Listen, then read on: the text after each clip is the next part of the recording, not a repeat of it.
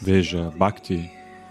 O significado de Bhakti é simplesmente um amor incondicional é Bhakti.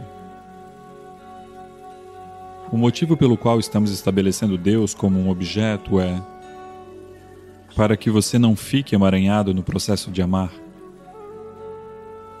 Não é que amar a pessoa que está ao seu lado seja menor do que amar a Deus.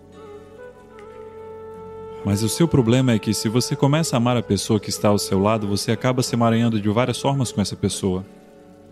Então, o Bhakti Yoga muda o foco do seu Bhakti para algo que esteja distante, de modo que você não fique emaranhado.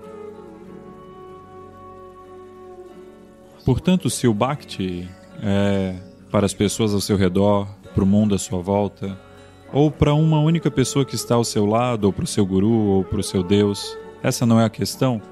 O objeto do Bhakti não importa. A intensidade dos seus sentimentos é que é importante.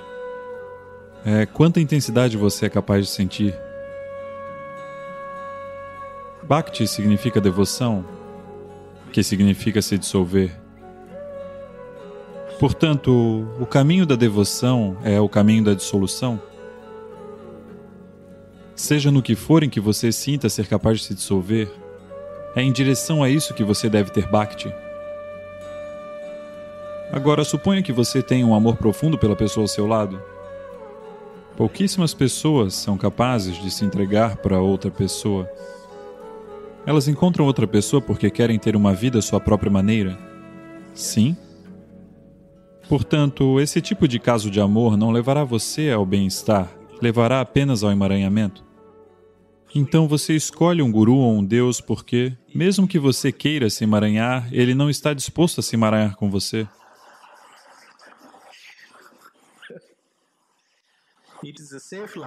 É um caso de amor seguro, pois mesmo que você tente se emaranhar, ele não vai se emaranhar com você. Portanto, mudar nosso foco para um guru ou para um Deus é apenas isso, que é um caso de amor muito seguro.